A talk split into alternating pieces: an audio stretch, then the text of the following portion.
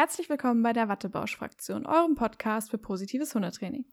Wir sind Christine und Astrid und wir finden, dass es wichtig ist, nett zu seinem Hund zu sein. Hallo zusammen. Heute zu einer ganz, ganz besonderen Folge natürlich, wie wir es letzte Woche schon angeteasert haben. Ja. Das, das Wattebausch-Verhör mit Astrid.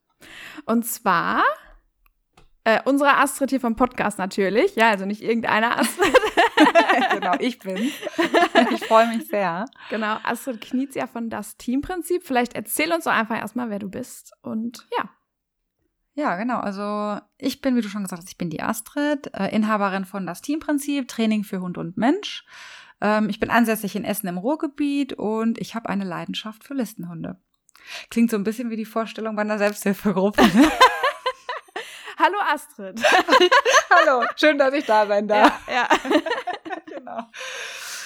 Äh, nee, mein Steckenpferd und meine Expertise ist die Vorbereitung bestimmter Rassen auf den Wesenstest in NRW und hier eben auch dann bei meinen Teams alle Fragen zu beantworten rund um das Thema Listenhunde. Aber selbstverständlich sind natürlich auch alle anderen Fellnasen bei mir im Training mit allen anderen normalen Problemen, sage ich mal herzlich willkommen. Genau. genau. Ja, super. Und warum ist jetzt das Thema Listenhunde deine Leidenschaft? Erzähl uns da doch mal was zu.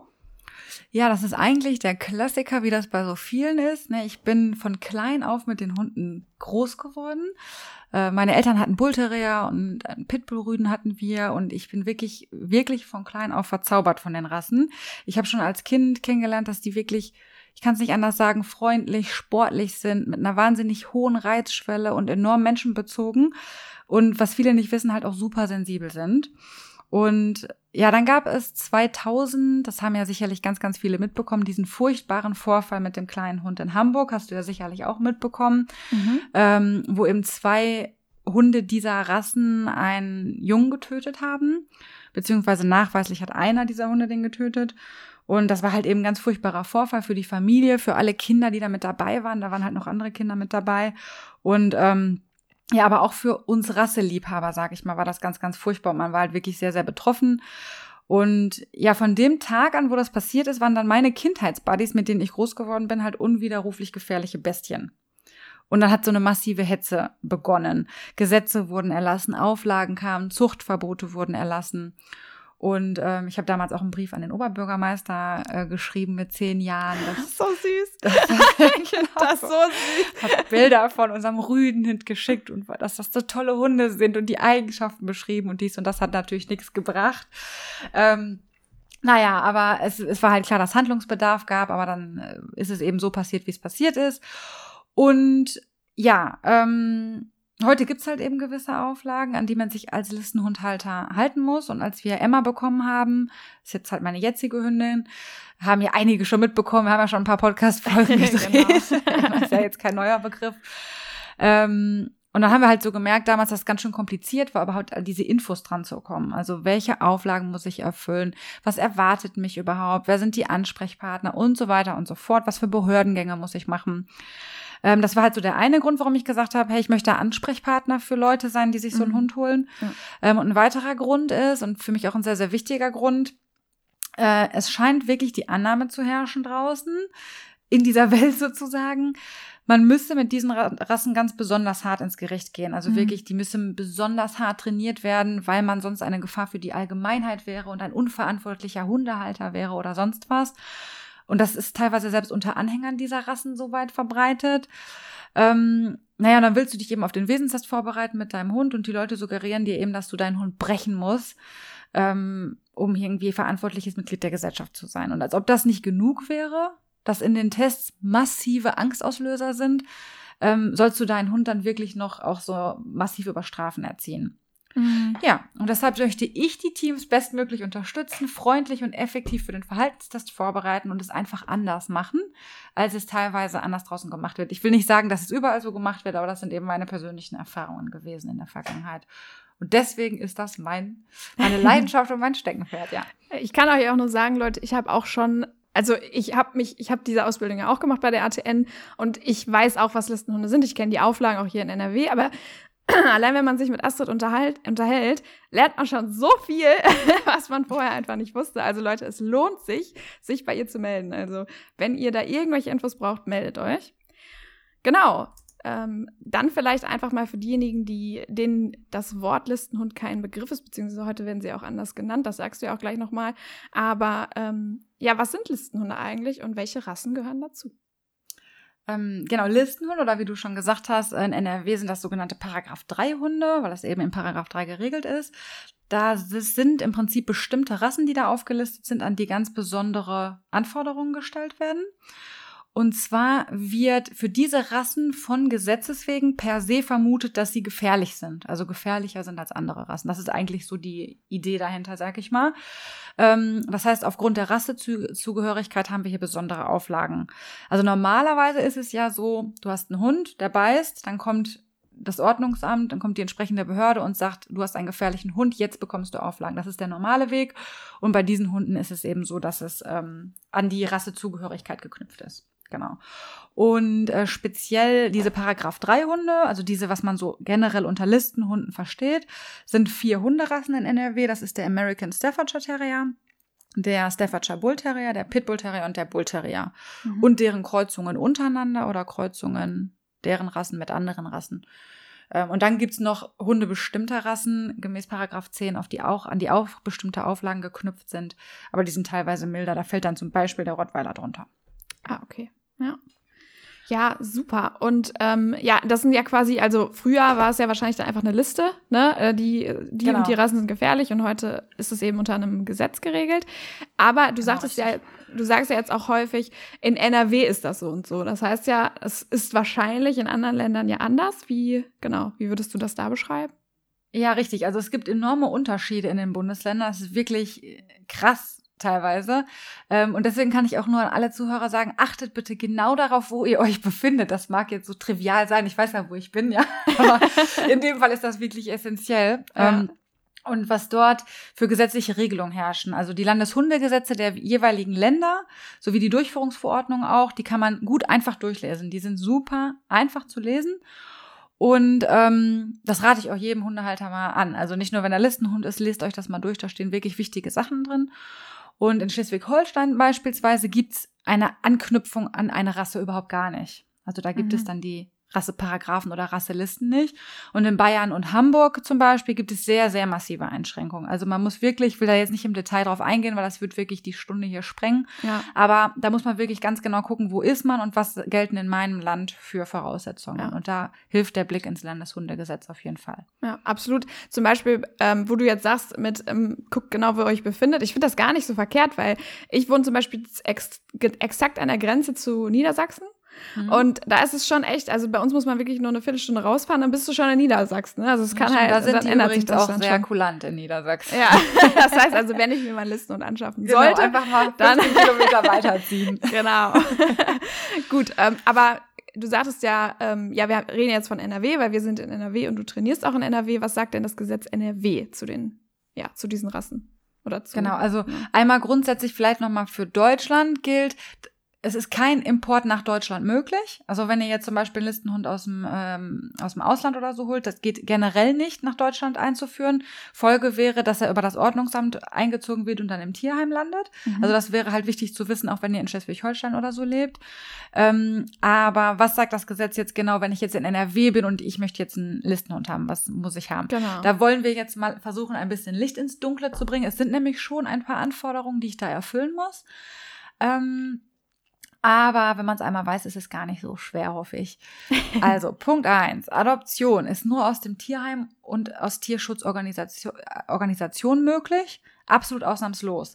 Heißt, du darfst mir jetzt kein Listi schenken. Das mhm. wäre eine illegale Anschaffung. Das geht halt nicht. Ähm, die Zucht ist verboten in NRW.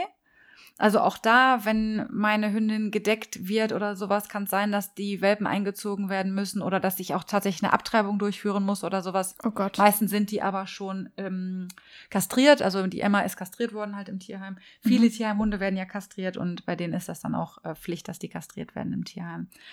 Ähm, so, jetzt willst du so ein Listi adoptieren sagst, okay, ich weiß, ich darf den nur adoptieren, das will ich jetzt auch machen, dann musst du über 18 sein. Du musst körperlich in der Lage sein, den zu führen. Also eine allgemeine Fitness, sage ich jetzt. Man ja. muss jetzt kein Leistungssportler ja. sein, aber äh, ja, eben nicht super gebrechlich, nicht, nicht auf Rollsch, äh, irgendwie auf einen Rollstuhl angewiesen oder sowas. Ähm, wobei das auch nicht ganz stimmt. Ähm, lassen wir es einfach mal so stehen. Du musst körperlich in der Lage sein, den zu führen. Lustig, Entschuldigung, dass ich da jetzt kurz reingrätsche, aber lustig ist ja, dass man das für einen Kangal nicht braucht, ne? Ja. Nur mal so, wenn ihr euch googelt ein, also guckt einfach mal bei, bei Astrid auf dem Profil, wie Emma aussieht und dann googelt mal Kangal und dann über, wisst ihr, was ich meine. ja, genau. So, also sorry. Also das ist sowieso, genau, man könnte, man könnte ja auch sagen, das wäre vielleicht schon sinnvoll, an, ab einer gewissen Größe auch an eine gewisse Fitness ja. anzuknüpfen. Das mhm. ist ja vielleicht gar nicht so bescheuert, aber das wirklich nur auf diese vier Rassen dann zu beschränken, macht auf jeden mhm. Fall keinen Sinn. Da hast du absolut recht. Ähm, genau, also körperlich in der Lage sein, die zu führen. Dann müsst ihr eine Sachkunde gemacht haben. Das kennen viele von euch vielleicht auch, die keinen Listenhund haben. Christine, du hast ja wahrscheinlich, ich weiß gar nicht, genau. hast du die große Sachkunde ja. auch? Oder hast, nee, also ich habe also ich habe die für große Rassen nur. Die für also große die 40, Rassen, 20. Genau. Ja. Es gibt ja die für große Rassen, die kann man, glaube ich, beim Tierarzt auch machen. Mhm. Ähm, und die Sachkunde für gefährliche Hunde, die müsst ihr eben beim Veterinär machen. Das ist eigentlich der einzige Unterschied. Ansonsten ist die auch nicht schwerer. Sind halt ein paar Fragen, die man da beantworten muss. So ein bisschen, wer noch keine Sachkunde gemacht hat, ist so ein bisschen wie ein Führerscheintest von der, von der Idee, aber es ist ja. Natürlich nicht ansatz ansatzweise so schwierig ja. äh, dafür zu lernen. Ja, es gibt ja, ja auch Vorbereitungsbögen genau, im Internet. Genau, ne? im also, Internet ja. gibt es so Online-Kurse, wo man das machen kann. Dann müsst ihr ein polizeiliches Führungszeugnis ähm, beantragen und vorlegen bei, beim Ordnungsamt. Und ihr seid verpflichtet, eine Haftpflichtversicherung abzuschließen für euren Hund. Normalerweise ist eine Haftpflichtversicherung freiwillig für einen Hund. Hier ist die halt Pflicht. Und das Ordnungsamt begeht eure Wohnung oder euer Haus, ob es ausbruchssicher ist. Genau, und wenn ihr ein Haus mit Garten oder so habt, dann gibt es da halt noch besondere Auflagen. Zaun muss zwei Meter hoch sein, der muss untergrabsicher sein und so weiter und so fort. Das, ist ja das schon, wären erstmal so die Auflagen, genau. Schon spannend, ne? Ja, also ich finde das spannend, sorry. Ja, das ist auf jeden Fall spannend, weil ähm, wenn ich mir manchmal so denke, wenn ich ein Kind bekommen möchte, wie muss ich, Wer guckt denn so genau? Also klar, bei einer ja. Adoption ja, ne, aber sonst mhm. darf ja jeder Idiot einfach mal ein Kind in die Welt setzen, ja, kann man ja, wirklich so sagen.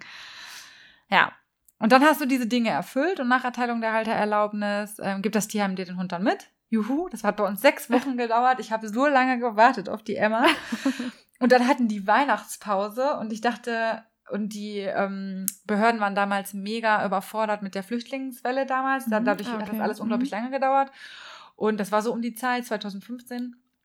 Und ähm, dann haben die gesagt, ja, wir haben zu und die, das polizeiliche Führungszeugnis liegt noch nicht vor. Und ich dachte, in der Winterpause in den zwei Wochen kriegt die Emma. Ich hatte mir extra Urlaub genommen. Ach so, oh nein. Und dann hatten wir beim, beim Bundesjustizamt angerufen, mhm. darum gebeten, dass die bis halb zwölf noch das polizeiliche Führungszeugnis rüberfaxen. Ja, ja, ja. ja, und das haben die dann gemacht. Und dann bin ich hingegangen und dann ist das noch angekommen und ich konnte die Maus mit nach Hause nehmen. Das war echt noch spannend, ey. Ach Gott.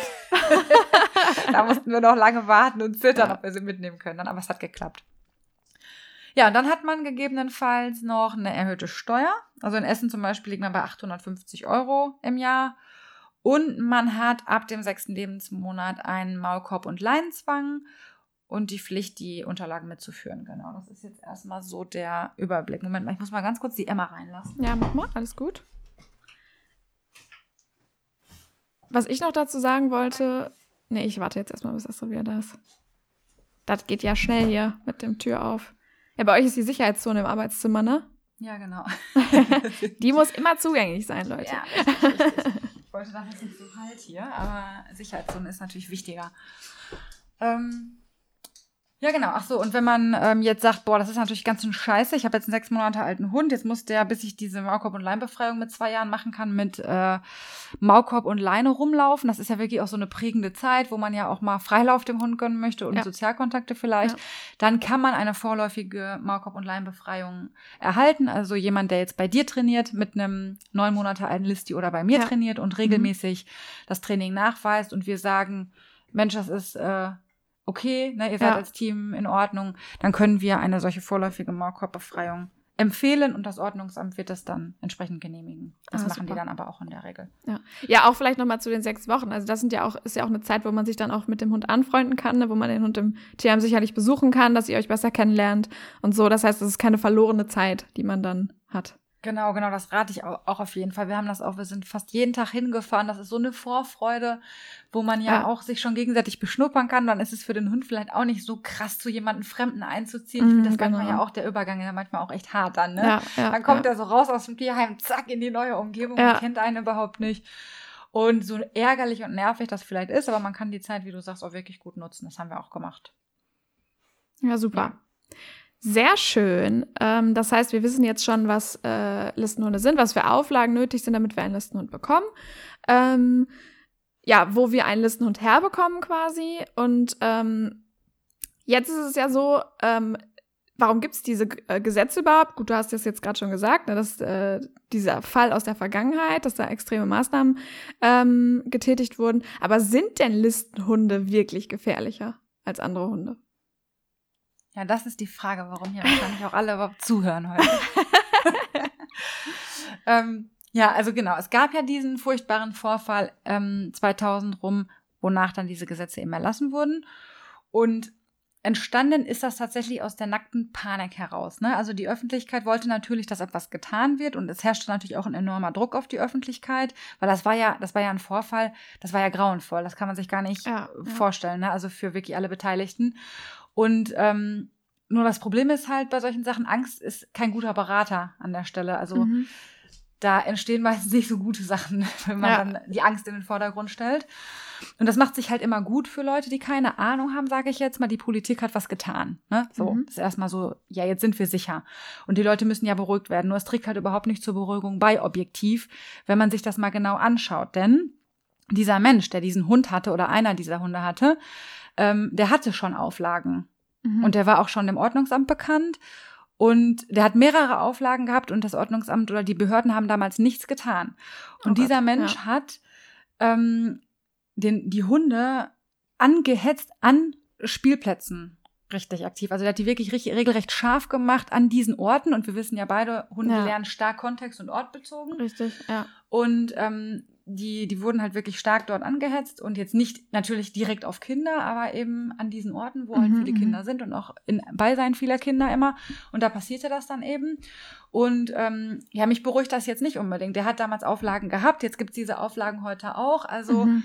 ähm, weiterhin ja. können sich solche Idioten, sag ich mal, Hunde holen und ähm, ja, genau, das ist halt einmal nochmal der Punkt, worauf ich nochmal kurz eingehen wollte, auf diesen Vorfall, aufgrund dessen diese Gesetze dann eben erlassen wurden. Mhm. Und darüber hinaus stürzen sich die Medien natürlich jetzt auch regelmäßig auf die, diese Rassen. Das ist natürlich auch immer eine Headline. Das war damals auch eine Headline, so grauenvoll wie das war, aber für, mhm. für gewisse Zeitungen, die haben das natürlich massiv dargestellt. Mhm. Ähm, Wobei der Vorfall natürlich auch schlimm war. Und ich lese halt aber häufig Artikel, wo die Headline dann durch das Bild impliziert, ja. dass es halt ein sogenannter Listenhund oder ein sogenannter Kampfhund ist. Ne? Mhm. Und tatsächlich, wenn man weiterliest, sieht man, dass ganz andere Rassen beteiligt sind. Ja, und dann war es eigentlich ein Labrador oder so, ne? Genau, ne? also eine ja. völlig andere Rasse und das hat damit nichts zu tun, aber durch diese Headline wird impliziert und die Leute sind ja, ich bin selber so, ne? Wenn ja. ich hier in meiner App dann Headlines lese, ich lese nur die Headline und äh, du genau. siehst das Bild, genau. Man sieht das Bild und das war's dann einfach. Mhm. Und dadurch wird dann immer suggeriert natürlich, dass diese Hunde halt besonders häufig ganz schlimme Beißvorfälle herbeiführen. Ja, genau, ja. dass es einfach gefährliche Monster sind.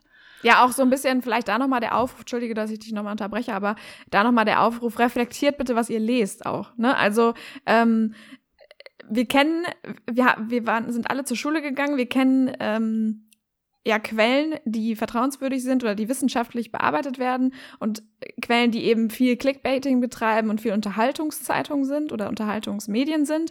Und da muss man einfach unterscheiden und sich viele, viele Quellen angucken. Stimmt das wirklich, was da steht? Das sollte man generell sowieso. Ne? Aber ähm, jetzt auch in diesem Thema da nochmal der Aufruf, guckt wirklich dreimal hin, ob das jetzt wirklich so war, wie es da auch steht. Und äh, um deine Frage jetzt zu beantworten, weil die, mhm. die lautet ja, sind die gefährlicher? Ja. Nein, sie sind nicht gefährlicher als andere Rassen. Ähm, Ausrufezeichen. Ich sag's auch gern nochmal. Nein, sind sie nicht. Ähm, sie haben ihre rassespezifischen Besonderheiten, wie alle anderen Rassen das auch haben, mhm. mit denen man sich auseinandersetzen sollte, wie man es bei allen anderen Rassen auch sollte. Und übrigens, blutrünstiges Morden der eigenen Halter gehört nicht zu den rassespezifischen Besonderheiten. Vielleicht fragt sich das gerade der ein oder andere. es ist halt, eigentlich ist es nicht lustig, aber es ist ja doch so ein bisschen lustig, weil manchmal ist es wirklich übertrieben, Christine. Du glaubst nicht, ja. was ich manchmal erlebe, ne? Was für Fragen mir gestellt werden, wie ich so einen Hund aus dem Tierheim holen kann und so weiter. Echt? Oh Gott. Ähm, und dann so, ja, die Emma ist ja nett und die Emma kennen alle und aber trotzdem, nee, so ein Hund aus dem Tierheim, man weiß ja nicht, was dem passiert ist. Ja, dann sage ich dann immer, ja, das wissen sie doch bei ihrem Hund auch nicht. Also, mhm. weiß nicht, haben andere Rassen das so, dass man sagt, ja Mensch, da gibt's einen Lebenslauf dazu oder so, nur bei den, bei den sogenannten Listenhunden gibt's den nicht. Also, keine Ahnung. Aber gut. Ähm, und ich sehe es tatsächlich auch nicht so, wie es viele andere sehen, dass die Hunde ausschließlich in Fachhände gehören. Mhm. Also da war auch erstmal die Frage zu fragen, was ist eine Fachhand überhaupt? Finde ich auch immer so witzig. Mhm. Aber sagen wir, definieren wir Fachhand jetzt mal als Trainer und Ausbilder vielleicht. Ja, mhm. so sehe ich es nicht, dass jetzt nur Trainer und Ausbilder diese Hunde ähm, halten dürfen, sondern ich glaube fest daran, dass Menschen die Hunde jeglicher Art in ihre Familie holen, in der Verantwortung sind, sich mit hündischem Verhalten, mit Grundlagen und Rassebesonderheiten auseinanderzusetzen. Und zum Wohl des Tieres und zum Wohl der Allgemeinheit. Und jeder Hund ist in der Lage zu beißen. Das ist einfach ja. so. Jeder Hund ist in der Lage zu beißen. Das ist absolut richtig. Und ab einer gewissen Größe kann ich den halt nicht einfach auf den Arm nehmen und sagen, ich gehe jetzt aus der Situation. Ne? Das genau, geht nicht. das ist so. Also, ja, und das, ich meine, ich habe auch einen großen Hund. Ja, ja. Und äh, der äh, ist kein Listenhund, aber der kann mit Sicherheit ähnlichen Schaden anrichten, wie ähm, Emma es könnte, wenn sie denn wollen würde, was beide natürlich nicht wollen, aber nur um nur mal den Vergleich herzustellen einfach, ne? Genau, und ich muss mich halt eben mit dem Thema Hund als Ganzes beschäftigen. Ja. Und das ist hier auch nochmal ein großer Appell, weil es die Situation jetzt gerade einfach hergibt, wirklich an all die Leute, die sich Hunde anschaffen.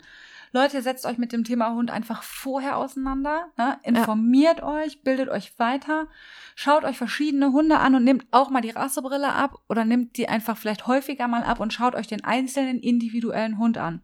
Ja. Ne, das kann auch sein, wenn ich einen Terrier habe ähm, den ich total süß finde, einen kleinen Jack Russell oder sowas, passt der überhaupt in meine Familie? Das, ja. ist, das ist einfach was, was ich bedenken muss. Kann ich die Zeit einfach leisten? Das Bewegungsniveau äh, halten, was dieser Hund vielleicht braucht und will, ja. ne?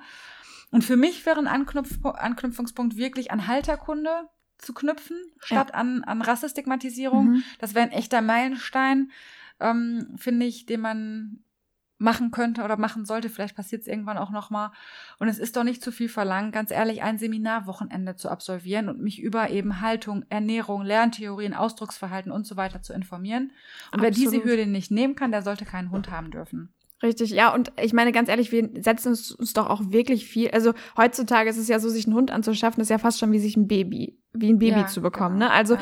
wir lesen, wir kaufen uns Bücher, wir schauen TV-Serien und so weiter. Und wieso dann nicht einfach ein vorgeschriebenes Seminar, wo wir wissen, da kriegen wir die Infos, die wir brauchen. Ne? Da muss man dann nicht ewig rumsuchen, wo. Also ich habe ganz viele Kunden, die sagen, ich weiß nicht mehr, was jetzt richtig ist, weil jeder sagt mir was anderes. Und genau da lernst du es doch. Ist doch super. Ja, genau. Ja. Und ich meine, das wäre doch der Ansatzpunkt zu sagen, Mensch, Leute, informiert euch einfach vorher und dann wissen wir, klar, du kannst den Leuten immer nur vom Kopf gucken. Wenn einer wirklich ja. täuschen will, dann geht er in so ein Seminar und äh, hetzt dann nachher irgendwelche Hunde trotzdem irgendwo drauf, ja, aber ja. da hat man zumindest schon mal ein Steuerungselement, ne, dass man ja. sagt, so, vielleicht nimmt er ja auch noch ein bisschen was mit aus dem Seminar.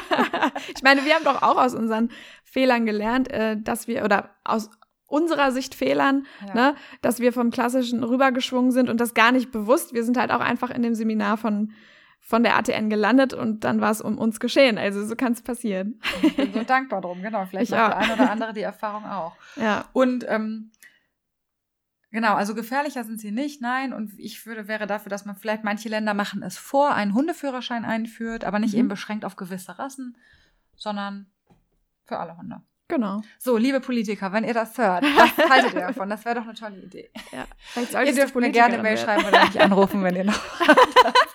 ihr findet Astrid unter? Genau. Astrid ist das Teamprinzip. Gerne eine Mail schreiben. Ein bisschen Spaß muss ja auch mal sein. Ne? Genau. Wer weiß. Ja. Okay, so. Ähm, dann haben wir das ja jetzt geklärt quasi. Die Antwort ist Nein, Ausrufezeichen. Also sie sind nicht gefährlicher. Ähm, aber sie haben ja mal den Namen Kampfhund getragen. Und mhm. ähm, alle denken, also äh, die waren in Arenen tätig, bla bla bla, dazu erzählst du uns jetzt gleich. Sind sie denn auch auf gesteigerte Aggression gezüchtet? Denn sie sind ja Kampfhunde, oder? ja, mal ganz das provokant. Frage, die, ja, das ist eine Frage, die ja immer wieder kommt, ne? Also die man ja mhm. auch so, ich habe ja etliche Diskussionen draußen auch damit in der echten Welt.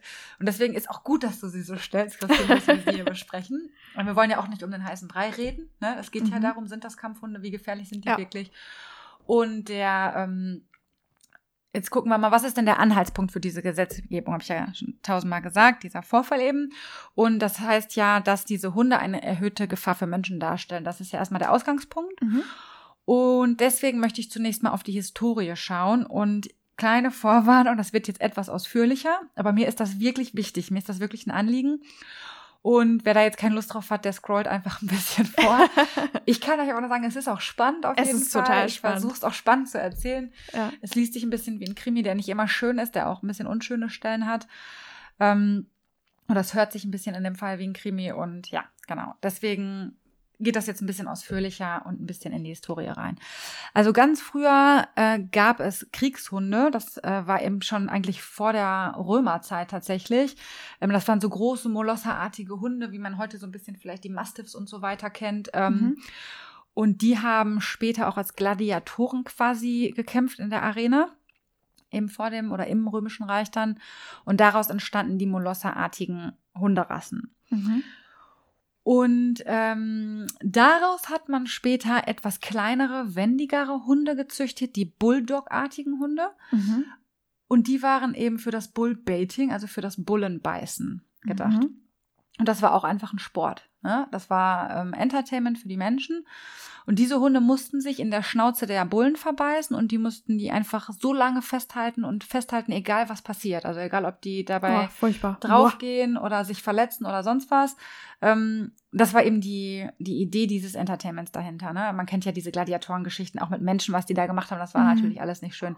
Ja. Ähm, und ursprünglich waren das tatsächlich auch Arbeitshunde, weil wenn so ein Bulle losging, ne, dann hat der nichts mehr gehalten. Und dann gingen halt diese Bulldog-artigen Hunde rein und haben die ruhig gestellt so ein bisschen, mhm. weil das natürlich auch so ein Bulle nicht toll findet, ne, wenn dem so ein, so ein Hund dann da in der äh, Schnauze hängt. Mhm. Und genau, das war erstmal so, sag ich mal, der Ursprung dieser ganzen Geschichte.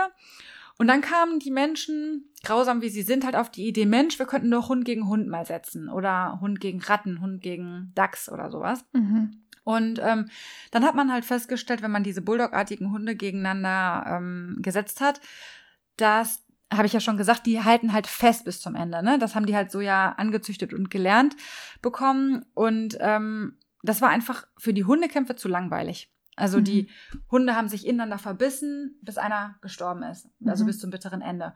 Und da haben die Menschen gesagt, das ist uns irgendwie nicht spannend genug. Ne? Das ist nicht, nicht schön zuzugucken, so einfach.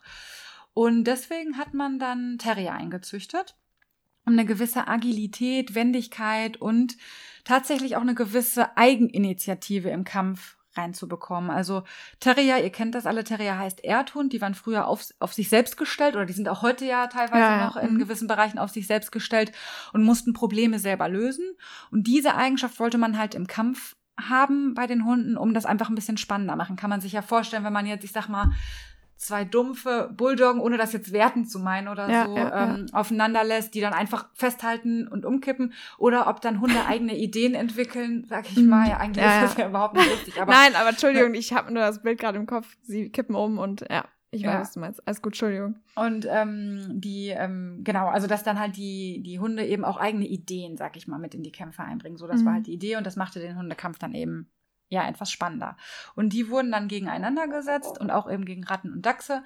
Und das war dann letztlich sozusagen der Pitbull Terrier oder der Amstaff Terrier, den man mhm. ja, den man dann so kennt, ne, aus mhm. dieser Kampfhunde-Arena, worauf du jetzt halt hinaus wolltest. Nur, dass man erstmal überhaupt weiß, wie sind wir da hingekommen und was haben die für Eigenschaften, weil das ist ja, ja. wichtig bei der Frage, die wir uns dann gleich stellen. Ähm, und in Amerika gibt es eben den United Kennel Club unter anderem, das ist ein Verband und der hat damals diese Hunde registriert und der hat Regeln für Kämpfe erlassen. Also das war wirklich hochoffiziell alles.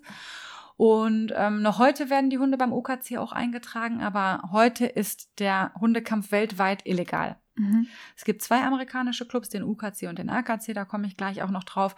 Und die distanzieren sich halt ganz klar von der Hundekampfszene heute. Okay. Gott sei Dank. Ja, Gott sei Dank. Das heißt nicht, dass es den nicht mehr gibt, aber dass es eben nicht mehr legal betrieben wird. Ne? Ja.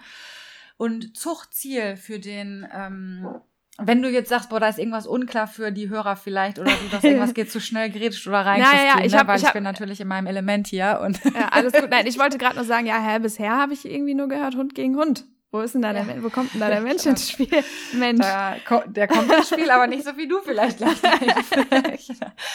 ja, hast du recht, genau. Das ist auch eben die, die Krux an der ganzen Sache, ähm, ja. was viele einfach nicht sehen wollen oder nicht sehen. Genau, Zuchtziel für den American Pitbull Terrier war halt eben Kampf gegen andere Hunde, gegen andere Pitbull Terrier in der Kampfarena, in der Pit, da kommt auch der Name her. Ähm, und es gab damals halt wirklich Leute und auch heute leider noch, die sich 250 Pitbulls gehalten haben an der Kette. Also muss man sich vorstellen, da mhm. waren ganz viele Hundehütten auf einem Grundstück, eine 1 Meter Kette und da waren die Pitties. Und die hatten im Leben nichts anderes als fressen, schlafen und kämpfen. Mhm. Ähm, und da gab es halt eine riesige Szene und gibt es leider heute auch noch. Ähm, und auch wenn die Hundekampf oder Kampf, mein Gott, Hundekampfanhänger damals behaupteten, diese Kämpfe dauerten nur wenige Minuten und es würden nur wenige Hunde dabei sterben, ist heute klar, dass die Kämpfe teilweise über mehrere Stunden gehen. Furchtbar. Und die äh, Commission of Animal Care and Control of Chicago schätzt, dass aufgrund illegaler Hundekämpfe jährlich etwa 1500 Hunde jämmerlich zugrunde gehen. Also das vielleicht, das ist auch noch, das ist Stand schlimm. 2004, wo ich das jetzt äh, recherchiert habe, aber das wird heute nicht viel anders sein. Also dass man vielleicht mal eine Vorstellung hat, das passiert leider heute auch noch, ne? Ja ja, so einfach mal, um ein bisschen vielleicht Empathie für diese Hunde zu bekommen. Wo kommt, kommen die her? Was äh, wird heute auch noch teilweise gemacht? Und aufgrund dieser Geschichte, die der Mensch ja verursacht hat, ist aber eine regelrechte Hexenjagd wirklich äh, betrieben worden, ja, auf ja. diese Hunde. Ne? Ja, ja. Ähm, und man schloss eben daraus, dass die Hunde aufgrund ihrer Züchtung für den Kampf, Hund gegen Hund, wie du es gerade schon ja. so schön erklärt mhm. hast, eine gesteigerte Gefahr auch für den Menschen waren oder sind. Und genau, und jetzt ja, erzähl weiter. Und jetzt Sorry. kommen wir an den genau. Wendepunkt. Und jetzt gehen wir doch mal in die Arena rein und überlegen uns doch mal ganz stark, naja, es gibt ja Menschen, die diese Hunde eben in den Kampf schicken. Ne, die gehören ja irgendwem, der die dann gegeneinander setzt. Ja, und wie läuft das denn da jetzt ab? Genau. Ähm, ich habe ja schon erklärt, die Kämpfe gingen teilweise über mehrere Stunden oder gehen über mehrere Stunden und auch um Leben und Tod. Mhm. Also ich möchte einfach, dass sich das jeder mal so gerade mal klar macht. Ne? Das heißt, ja. Ich glaube, man kann sich nicht vorstellen, in welcher Reizlage sich ein Hund befindet, der um sein Leben kämpft. Ich glaube, das ja. können wir uns einfach nicht vorstellen, aber wir versuchen es mal. Ähm, und bildlich, wie du schon sagst, sind da nun mal auch Menschen, da stehen ganz viele Menschen drumherum, die wetten. Es gibt die Besitzer, die hinter den Hunden stehen, auch teilweise mit in der Arena dann, je nachdem. Und es gibt den Richter, der mit in der Arena stand. Und hatten sich dann zum Beispiel mal, es ist vor, oder es kommt vor, oder es kam vor, dass die Hunde sich ineinander verbeißen und die Lefzen in den Zähnen hängen. Und dann ist der Richter hingegangen mit einem Bleistift und hat die Lefzen rausgehoben aus, aus den Zähnen. Mhm. Und das möchte ich auch, dass man sich das einfach mal bildlich gerade vorstellt. Ne? Da kämpfen zwei Hunde um ihr Leben und dann geht ein Mensch hin mit bloßer Hand und befreit eine Lefze. Und ähm, auch die Besitzer mussten jederzeit an den Hund dran können. Man musste ja jederzeit trennen können und sagen ja. können, wir setzen noch mal neu ein, weil es gibt auch eine ähm, ein selektives Zuchtziel, das heißt Gameness da wurde immer wieder geguckt, ob der Hund, auch wenn er unterlegen ist, in den Kampf gehen. Und wenn er das getan hat, dann war er so, sozusagen Game, nannte mhm. man das. Ähm, und dafür musste man die Hunde auch zwischendurch trennen, unter anderem. Es gab natürlich auch welche, die nicht wollten, dass ihr Hund stirbt oder der andere, ja. die in Anführungszeichen vernünftig waren, sage ich jetzt mal, ja, ne? ja, und die dann rausgenommen haben. Jedenfalls musste zu jeder Zeit der Mensch eingreifen können. Und ein Hund, der sich nur minimal gegen Menschen nach hinten gerichtet hat, wurde unverzüglich von der weiteren Zucht ausgeschlossen und oftmals getötet. Und die Leute, muss man sich ja, das waren ja, das waren ja Ratten, die Typen, ne? Das waren ja Drecksäcke. Ich sag ja, das jetzt mal ja. einfach so. Ja, du, das kann man so sagen. Die ähm, wollten damals halt Geld verdienen, ne? Und Geld konnte man nur verdienen mit einem Hund, der sich händeln ließ. Das ist einfach ja. so. Und so einfach kann man das mal betrachten. Und ich will das noch mal klar machen. Wir reden hier nicht von einer blöden Begegnung draußen. Vielleicht kennt der ein oder andere von euch so eine Situation, wo euer Hund aggressiv ist und ihr wollt ihn stoppen und bremsen und er richtet sich nach hinten, was ja auch irgendwo logisch ist. Ne? Ja, ja. Aber da reden wir einfach von einer blöden Begegnung. Und hier ja. reden wir von einer Situation, wo ein Hund um seinen, äh, um einen Todes- oder Lebenskampf und ähm, ich muss das einfach halt so deutlich sagen, damit die ja. Leute das verstehen, Absolut. was das bedeutet, dass ein Hund sich in so einer Situation umwendet und um sich beißt, wäre ja wohl mal das Natürlichste der Welt. Ja, also wenn er das schon in einer blöden Begegnung macht, dann ja wohl mal erst recht, wenn er um sein Leben kämpft, oder? Genau, also dass ja. man das einfach nochmal für sich so klar hat. Und der Pitbull Terrier wurde aber wirklich selektiv darauf gezüchtet, eben dies niemals zu tun, niemals ja. zu tun. Das heißt, er hat eigentlich noch weniger die Tendenz als manch anderer Hund, sich, sich irgend, in irgendeiner Form gegen seinen Menschen zu richten. Ob jetzt wirklich in hoher Lage oder halt auch nicht. Ne? Ja. Und das erklärt einfach die unglaubliche Sensibilität gegenüber Menschen. Und man sieht ja häufig zum Beispiel, ich weiß nicht, vielleicht hat der ein oder andere schon mal gesehen in der Presse, dass Kampfhunderinge hochgenommen werden und wie freundlich die teilweise dann ja. diese Menschen begrüßen. Ne? Ja. Ja, und das ähm, ist ja, also das muss man sich ja auch mal vorstellen. Die werden da massivst gequält.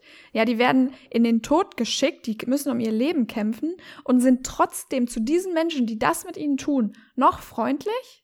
Hm. Und sie tun es ein Stück weit für die Menschen, ne? Ja, sie tun, diesen, haben diesen Will to Please, ne? Sie wollen das. Ja, boah, furchtbar.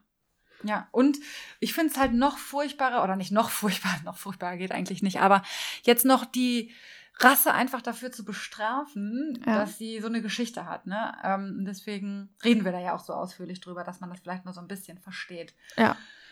Ja, und seit den ähm, 1930ern ähm, nennt der AKC diese Rassen eben American Staffordshire Terrier und der UKC, das sind eben diese beiden Verbände, trägt sie als Pitbull Terrier ein. Mhm. Und jeder Hund, jeder Hund kann auch wechselseitig in den anderen Verbänden eingetragen werden. Deswegen ist das auch ein bisschen fließend der Übergang. Mhm. Aber da haben sich eben die beiden, ähm, die Zuchtziele haben sich ein bisschen verändert. Und ähm, genau, das wurde dann eben getrennt 1930. Deswegen kommen dann diese beiden unterschiedlichen Rassen dann auch nochmal zustande. Und im Prinzip nochmal ein Vorgänger ist der Staffordshire Bull Terrier und so weiter. Aber das wird ja in den Rahmen auch sprengen. Das ist auch gar nicht so wichtig. Ähm, Genau. Und wenn der American Staffordshire Terrier zum Beispiel und der Pitbull Terrier dieselbe Geschichte haben, hatte der M-Staff halt frühzeitig dann irgendwann das Glück, ähm, die Siedlerfamilien und ihre Wohnplätze zu schützen und so mhm. nicht mehr für die Pit gezüchtet zu werden. Okay. Während halt etliche der Verwandten quasi zum Leben in der Pit verurteilt waren, mhm. durfte der M-Staff quasi zu der Family ziehen. Okay. Und da kam dann auch so ein bisschen diese Nanny-Dog-Thematik, das mhm. haben ja vielleicht viele auch schon mal gelesen, ähm, dass sie dann eben die Kinder dann da behütet haben, so ein bisschen, sag ich mal. Ja. Ähm, 1900 wurde der, genau, also 1900 wurde der Hundekampf illegal. Endlich und ähm, da kam dann halt eben auch diese Abspaltung. Und während des Ersten Weltkriegs, das finde ich jetzt einfach nochmal so eine Geschichte, die vielleicht den Hunden auch ein bisschen Seele gibt, weil das fehlt ja manchen Leuten so ein bisschen ja, die Vorstellung. Ja, ja, genau. ähm, diente der Amstaff den, dem Land als Kriegshund, also den USA damals. Mhm. Ähm, und ein Vertreter der Rasse, Stubby nannte man den, der wurde wirklich ein hochdekorierter Kriegshund und wurde auch zum Sergeant ernannt in den USA nachher. Also Ach, kann man ja mal googeln. Ne? Halt so eine Geschichte. Ja. Ähm, also die haben auch wirklich mit den Menschen gemeinsam ja. dann auch im Krieg gedient. Mhm. Ähm, und da haben die ja dann die unter unterschiedlichsten Aufgaben gehabt. Ja, und das danach heißt, wurden sie. Hm? Nein, erzähl weiter, alles gut. Nee, und danach wurden sie eben für Ausstellungen gezüchtet und was auch noch eine schöne Geschichte ist, es gab dann eben in diesem Verband, in diesem AKC, es gab dann halt Wettbewerbe und es gab dann eine Jugendgruppe, die Little Rascals, die sich wirklich auf diesen Wettbewerben mit diesen M-Staffs halt gezeigt mhm. haben und die hatten halt diesen Lieblingshund Pete und der hatte eben diesen schwarz, diesen schwarzen Kreis ums mhm, Auge. Mhm, und Ding, oder das, ich, ich glaube nicht, dass das der gleiche Hund ist, sondern dass da aufgrund dessen dieser Hund bei den kleinen Sträuchen dann nachher ah, okay. ähm, mhm. mit aufgenommen wurde. Den Ach, süß. ja mit diesem. Ja, ja, genau. genau. Aber die haben wirklich immer schon so eine, so eine Beziehung zu Kindern und Jugendlichen irgendwie ja. gehabt, gehabt, durch diese Nanny-Dog-Thematik und jetzt auch durch diese Ausstellungen, wo dann eben diese Jugendgruppen ähm, ja, da muss man ja, sich mal genau. überlegen. Ne? Äh, Hunde, die aus der Pit kommen, aus den Kampfarenen, Hund gegen Hund, wurden dann auch äh, gemeinsam mit Kindern, ähm, ja, sind gemeinsam mit Kindern aufgewachsen, wurden gemeinsam mit Kindern, äh, ja, haben gemeinsam mit Kindern zusammengelebt und jetzt sollen sie plötzlich ähm, heutzutage also klar. Sie wieder plötzlich oder genau, waren sie wieder, ja nie, aber ja, genau, ja. sollen sie plötzlich äh, jetzt blutrünstige Monster sein wegen dieses Vorfalls, der natürlich ganz, ganz furchtbar war. Das wollen wir auch überhaupt nicht schönreden und, und so weiter. Nicht, ne. Genau. Nee, wolltest du noch weiter was zur Historie sagen? Mhm. Okay. Ähm, noch zwei, drei Sachen und zwar, ähm, nee, eigentlich nicht mehr zur Historie, sondern eigentlich möchte ich nur noch mal ganz klar zu deiner Frage zurückkommen. Ja. Ähm, die ausgerichtete Aggression im Hundekampf, die war damals eben nur auf Hunde gerichtet, nie auf Menschen. Mhm. Und im Gegenteil, diese Hunde wurden speziell und auch deshalb für die Pit ausgewählt, weil sie duldeten halt selbst im übelsten Kampf von ihren Besitzern angefasst ange, äh, zu werden. Und der heutige M-Staff das sind einfach liebevolle und großartige Hunde. Ich habe halt selber ja auch so einen zu Hause. und tatsächlich führt halt diese hohe Toleranz, die ihnen in diesem blutigen Sport anerzogen wurde, äh, zu einer ungewöhnlichen Geduld halt auch gegenüber Kindern. Ne, das, ich meine, das mhm. haben wir eigentlich ja schon gesagt, aber ich möchte es einfach nochmal so deutlich ähm, herausheben. Und was die Aggression gegenüber anderen Hunden angeht, fragen sich jetzt ja vielleicht auch viele, mhm. äh, ist das sicherlich ein Thema, wo man ein Auge drauf haben sollte. Ja, ne, okay. Also ich mhm. selber habe kenne kaum ähm, Pittys und Steffis, die aggressiv gegenüber anderen Hunden sind, aber nichtsdestotrotz sollte man ein Auge drauf haben. Ähm, aber da kommt jetzt gerade die Überleitung zu dem Interview, was wir mit dir ja geführt haben oder was ich mit dir geführt habe. Aggressivität ist ein sehr, sehr komplexes Thema. Absolut. Aggression steht unter Kontrolle vieler genetischer Faktoren und es existiert, existiert kein einzelnes Gen für Aggression, ja. sondern Umweltfaktoren spielen eine Rolle.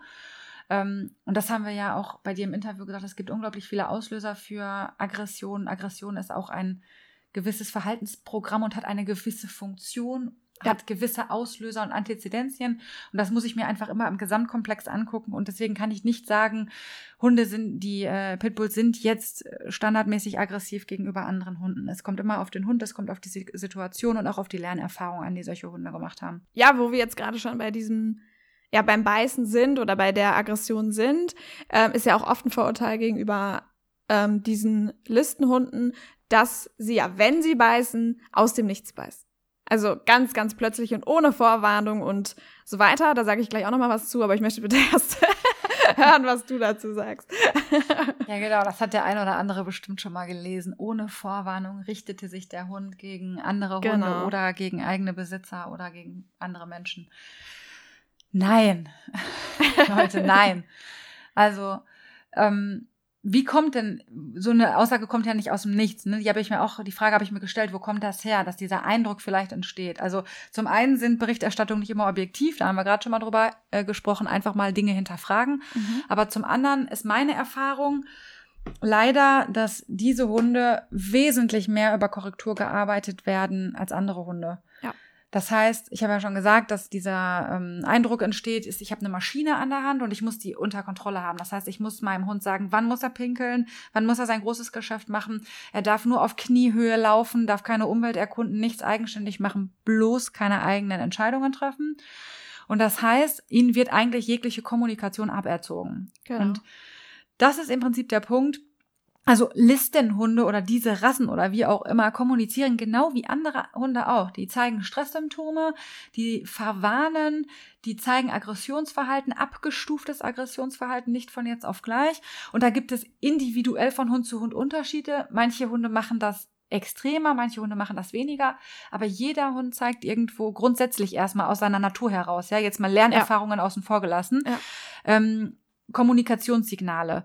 Und Punkt eins ist eben, Menschen können ihre Hunde nicht lesen. Das stelle ich immer wieder fest, nicht nur ja. bei diesen Hunden. Und Punkt zwei ist, diesen Hunden wird halt massiv die Kommunikation aberzogen. Und dann ist natürlich der Punkt, wenn einem Hund es dann zu eng wird oder dann zu stressig wird und er keine Strategie, Bewältigungsstrategie für eine Situation ja. hat, dann kommt es scheinbar aus dem Nichts. So, genau. Das ist eigentlich die Geschichte dahinter und nicht, dass diese Hunde speziell ohne Vorwarnung ja. beißen. Genau, das heißt also, um zusammenfassend nochmal, wenn der Eindruck entstehen sollte, dass diese Hunde häufiger aus dem Nichts beißen wie andere Hunde, liegt das daran, dass genau diesen Hunden häufig genau diese Vorwarnsignale, die jeder Hund zeigt normalerweise, bevor er beißt. Denn, und da will ich nochmal auf die Verletzungsabsicht hinaus, wenn ein, bevor ein Hund mit Verletzungsabsicht in, eine, in einen Konflikt gerät, muss schon extrem viel passieren. Denn das Allerwichtigste für einen Hund ist, gesund zu bleiben. Und ähm, deshalb wird alles Mögliche getan in Hund-zu-Hund-Begegnungen, damit eben niemand verletzt wird, damit jeder gesund aus dieser Situation rauskommt und möglichst konfliktfrei diese Situation gelöst wird oder möglichst gewaltfrei ähm, diese Situation gelöst wird. Das ist immer das oberste Ziel von allen Hunden, völlig egal welche Rasse. Und wenn man diese Warnsignale oder diese vorherigen Deeskalationsversuche abtrainiert, dazu gehören, das fängt an mit Fixieren, Starren, auf jemanden zulaufen, bellen, knurren, all das, wenn all das aberzogen wird, weil, oh Gott, der fängt an zu knurren, also beißt er ja bestimmt auch gleich, ne? Darfst du nicht. Pack. Drauf, Strafe. Was macht der Hund? Ja, der fängt natürlich das nächste Mal an, direkt zu beißen, weil er weiß, oh, warnen. Na, wenn ich gewarnt werde, werde ich so direkt gestraft. Das funktioniert nicht. Ich möchte gerade jemanden auf Abstand halten. Der bleibt nicht weg, wenn ich äh, belle oder wenn ich knurre dann beiß ich doch. Und die Lernerfahrung nach dem Beißen ist natürlich ein extrem funktionaler Verstärker. Wenn der Hund beißt, hört derjenige auf, also geht der Hund weg oder geht der Mensch weg und dann merkt der Hund, oh krass, das funktioniert. Ähm, ja, und dann hat er gelernt, das funktioniert, das ist das Einzige, was mir hilft in der Situation. Und dann fangen sie an, aus dem Nichts zu beißen. Das macht aber jeder Hund. Also und das ist dann die Strategie, die der Hund sich selber beibringt, wenn wir es genau. versäumen, eine Strategie für ja. diese Situation beizubringen. Und es ist auch für den Hund gegenüber unglaublich schwierig, weil ja. diese Warnsignale nicht kommen. Ja, das, klar, äh, dieser, der gegenüberliegende Hund würde sich ja, wenn der Hund abgestuftes Aggressionsverhalten zeigt, anders verhalten Richtig. als ein Hund, der das eben nicht zeigt. Und das ist halt für, das ist eigentlich nie gut, so zu arbeiten. Genau. Das heißt, ihr trainiert, oder nicht ihr, sondern diejenigen trainieren sich quasi Hunde an, die mit Verletzungsabsicht beißen, weil sie eben alles andere nicht mehr dürfen. Genau, sehr schön zusammengefasst. Ja. Ich habe das jetzt auch nur gemacht, weil ich in meinem Interview hatte ich das ja auch äh, ja, erklärt, ja deswegen habe ich es jetzt einfach nur mal kurz. Genau, das ist ja auch so, da gibt man sich ja die Klinke in die Hand und da, da gibt es ja eben Überschneidungen. Und das ist ja eben nun mal das Thema hier, sind diese Hunde aggressiv? Genau. Und da sind ja. wir ja nun mal in deinem Interview drin. Ähm, was ich nochmal sagen möchte, ich spreche jetzt hier nicht von diesen traumatisierten Hunden, die aus der Pit gerettet werden oder die irgendwelche krassen Erfahrungen hatten. Das also so krass traumatisiert. Ich spreche ganz normal von dieser Rasse einfach. Ja. Ne?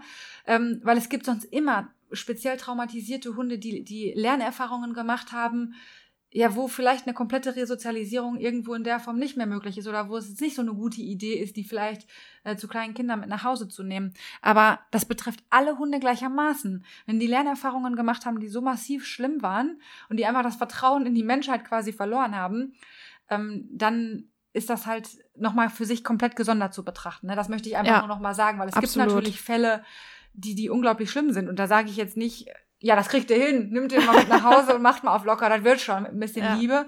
Ja. Ähm, aber da muss man eben wirklich strukturiert mit Training drangehen. Und da gibt es ja wirklich auch tolle Auffangstationen und Gnadenhöfe, die sich wirklich solchen schweren Fällen, sag ich mal, annehmen. Ja. Da gibt es auch nicht so tolle Stationen, wo die Hunde dann mhm. hinkommen. Aber das, das sind natürlich jetzt nicht die, von denen ich spreche, sondern ich spreche von den ganz normalen Hunden, die ja, wie Emma, ne, die genau, nie in der Pit Emma, waren. Wie Schnulli, wie Hope, das sind eben die Hunde, die in meiner Familie sind, ja. die ganz normal sind.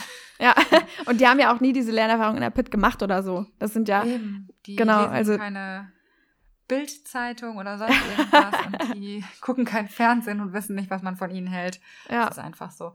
An der Stelle fällt mir auch so eine Geschichte ein von meinem Papa und seinem Rüden die, das war ja genau in der Zeit, wir hatten den genau mhm. in der Zeit, als das passiert ist, haben also genau diese Übergangsphase mitgemacht.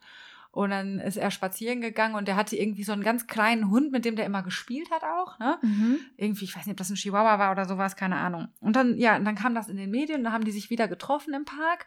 Und auf einmal nimmt sie den Hund hoch und geht. Und dann sagte er so, hä, was haben Sie denn jetzt? Ne? Ja. Ja, nee, man liest jetzt so vieles und so.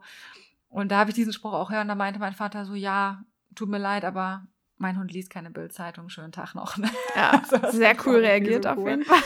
Aber das ist halt echt dann so schade, ne? Dass man ja. das dann so sieht. So gestern noch zusammen gespielt und dafür, ja. da, da, betrachten die Hunde nicht mehr das Individuum Hund dann auf einmal, ja, ja. sondern da ja, ja, so als würde er über Nacht plötzlich gefährlich geworden sein. Genau, ne? genau ja, wegen ja. dieser Berichterstattung jetzt so. Oh mein Gott, da, das ist eben der Wolf im Schafspelz, dann glauben die Leute, ne? Das ist so. Ja, ja, ja. Sehr, sehr ja. schade. Deswegen sind wir ja hier, um eine Lanze zu brechen für diese Hunde. Genau. Deswegen auch nochmal die Frage an dich, das wäre dir ja auch besonders wichtig, ne? einfach mit diesen Vorurteilen aufzuräumen. Was möchtest du denn den Menschen jetzt auf den Weg geben? Was möchtest du noch dazu sagen? Genau, mach mal einen Appell hier, einen Aufruf für die Mäuse. Ja, sehr, sehr gerne. Also, wie du schon gesagt hast, ich möchte einfach eine Lanze für diese Hunde brechen. Ähm, zum einen, die Vergangenheit, die ist halt von uns Menschen gemacht. Das haben die mhm. Hunde sich nicht ausgesucht, dafür gezüchtet zu werden. Und zum anderen sind es Hunde, Leute. Für sie gelten dieselben Lernregeln wie für alle anderen Hunde auch. Sie haben ja. das gleiche Gehirn. Ähm, und es sind sehr, sehr, sehr sensible Tiere. Also, das kann ich einfach nur aus meiner eigenen Erfahrung immer wieder sagen. Und auch diese Zuchtselektion sagt es halt. Hört einfach auf euer Bauchgefühl. Lasst euch nicht einreden, dass ihr Monster an der Leine habt ähm, die eine tickende Zeitbombe sind, die ihr besonders hart behandeln müsst. Im Gegenteil, ich habe einfach die Erfahrung gemacht, je sanfter man mit den Hunden, und das betrifft nicht nur diese Hunde, das betrifft auch alle anderen Hunde, ja. je sanfter man mit ihnen umgeht, umso sanfter gehen sie auch mit ihrer Umwelt um und mit sich selbst und mit uns, mit uns als Haltern auch um. Und ähm, deswegen hört auf euer Bauchgefühl, lasst euch das nicht einreden, hinterfragt das, geht einfach im Zweifel und sucht euch jemand anders, ja, ja, wenn euch ja. das irgendwie nicht koscher vorkommt. Und ich setze hier halt ganz klar einen verantwortungsvollen Umgang voraus. Ne? Also ich gehe, ich brauche jetzt nicht sagen, dass ihr euch an Gesetze zu halten habt und dass ihr euch an Auflagen zu halten habt, sondern ich gehe davon aus, dass Leute, die sich das hier anhören, äh, sowieso nicht zu den zu dieser Randgruppe gehört, die die Instinkte dieser Hunde so fehlgeleitet haben, dass sie eine Gefahr für die Allgemeinheit Genau, sind, sondern ich gehe davon aus, dass ihr einfach Interesse an dem Thema habt und natürlich euch dann verantwortungsvoll mit diesem Thema auseinandersetzt. Und an alle, die sich eine List die äh, zulegen wollen, macht euch bitte vorher Gedanken, wo seid ihr? Informiert euch über die Auflagen im jeweiligen Bundesland, informiert euch über Halterbedingungen, denn Unwissenheit schützt leider vor Strafe nicht und Leidtragender ist am Ende des Tages euer Hund. Ja. Der wird eingezogen und nicht diese, es wird schon gut gehen Mentalität, da seid ihr echt nicht gut beraten mit, weil der Hund landet am Ende des äh, Tages im Tierheim. Wir haben das hier in der Nachbarschaft jetzt kürzlich er- erst gehabt. Im Essener Tierheim sitzt der kleine Aris, heißt er, glaube ich. So klein ist er jetzt nicht mehr. Jetzt sitzt er schon eine Weile. Ein Blue Line Steffi. Super netter Hund. So haben wir den aus Mhm. der Nachbarschaft kennengelernt, wurde aber eben eingezogen, weil illegal angeschafft. Ne? Und habt einfach Spaß mit euren Hunden und geht als gutes Beispiel voran. Seid nett. Ja. Seid netter vielleicht als alle anderen noch, weil, Ja, weil die Leute haben Vorurteile Ja. und ähm, Erzählt es weiter, genau, Ja. erzählt es weiter. äh, verbreitet das. die gute, die frohe Botschaft vom genau. Ähm, Und falls, ähm, genau, wir haben eigentlich vorgehabt, ja noch ein paar mehr Themen heute in dem Ja, Interview jetzt genau. zu machen, aber wir haben uns entschlossen, das nicht zu machen, weil mir das Thema dieser Historie einfach so wichtig ist. Es wird wahrscheinlich oder vielleicht oder wahrscheinlich wird es eine zweite Folge geben, Ja, wo wir eben einfach nochmal Mhm. darauf eingehen, ähm, was ist denn jetzt im Wesenstest? Was wird da verlangt? Wie kann man sich darauf vorbereiten? genau. Und so weiter und so fort. Ja, Und das heißt, genau, da erfahrt ihr dann auch genau, wie sieht es bei Astrid im Training aus. Ne? Was lernt ihr da, wenn ihr in der Wesenstestvorbereitung seid? Was müsst ihr beachten? Ähm, ja, eben auch noch mal auf dieses ab sechs Monate Lein, äh, Leinenpflicht, Maulkorbbefreiung, ähm, wie das alles abläuft. Und es ist sehr spannend, es lohnt sich. Also, ähm, wenn ihr das jetzt alles angehört habt, es lohnt sich auch in das zweite äh, Wattebosch-Verhör reinzuhören, denn das ist sehr, sehr spannend, was man nochmal über den Wesenstest alles lernen kann, was da alles passiert. Und ich empfehle auch Menschen ohne Listenhunde diese äh, Folge zu hören. denn ähm, es kann nicht schaden, auch mit Hunden, die äh, nicht diesen Rassen angehören, solche Situationen meistern zu können, die im Wesenstest so, ja, abgefragt trainiert werden. Und Geht zu Astrid ins Training, Leute. Oder schreibt ihr, äh, wenn ihr noch was wissen wollt zum, zu Listenhunden. Erzähl uns vielleicht noch mal gerade, wo findet man dich überall? Genau, also wenn ihr irgendwelche Fragen habt zum Thema Listen und ich beantworte da gerne Fragen, schreibt mir an astrid.dasteamprinzip.de oder schaut mal bei meiner Website vorbei auf www.dasteamprinzip.de. Ansonsten könnt ihr gerne unter unserem Account bei Wattebauschfraktion Genau. natürlich auch Kommentare, Fragen da lassen. Die werden wir euch beantworten, zu allen anderen Themen natürlich auch. Und ja, ansonsten freue ich mich, dass ihr durchgehalten habt bis jetzt. Es war ja auch, es, war sehr, sehr lang und sehr intensiv, denke ich, und sehr tiefgehend. Aber ich glaube, das ein oder andere Detail oder der ein oder andere Teufel steckt da eben im Detail, dass wir da auch noch Genau, drauf eingegangen ja. sind. Und ja, Ja, schön, dass ihr da wart, auf jeden Fall. schön, dass du da warst. Schön, dass wir so viel von dir erfahren durften. Vielen Ja, Dank gerne. dafür, dass du dir die Zeit genommen hast. Und ja, wir ich würde sagen, wir freuen uns auf das nächste Wartewarschauer. Ähm, vielleicht noch mal zur nächsten Folge, einmal kurz. Ähm, unsere zehnte Folge, unser Jubiläum. Ist das jetzt schon die nächste? Ja, das ist schon die Ja. nächste. Ah, okay. ja. Ja. Genau. Okay. Ja, super. Dann wünschen wir euch ein schönes Wochenende. Hat sehr viel Spaß gemacht und bis bald. Ein schönes Wochenende. Tschüss. Tschüss.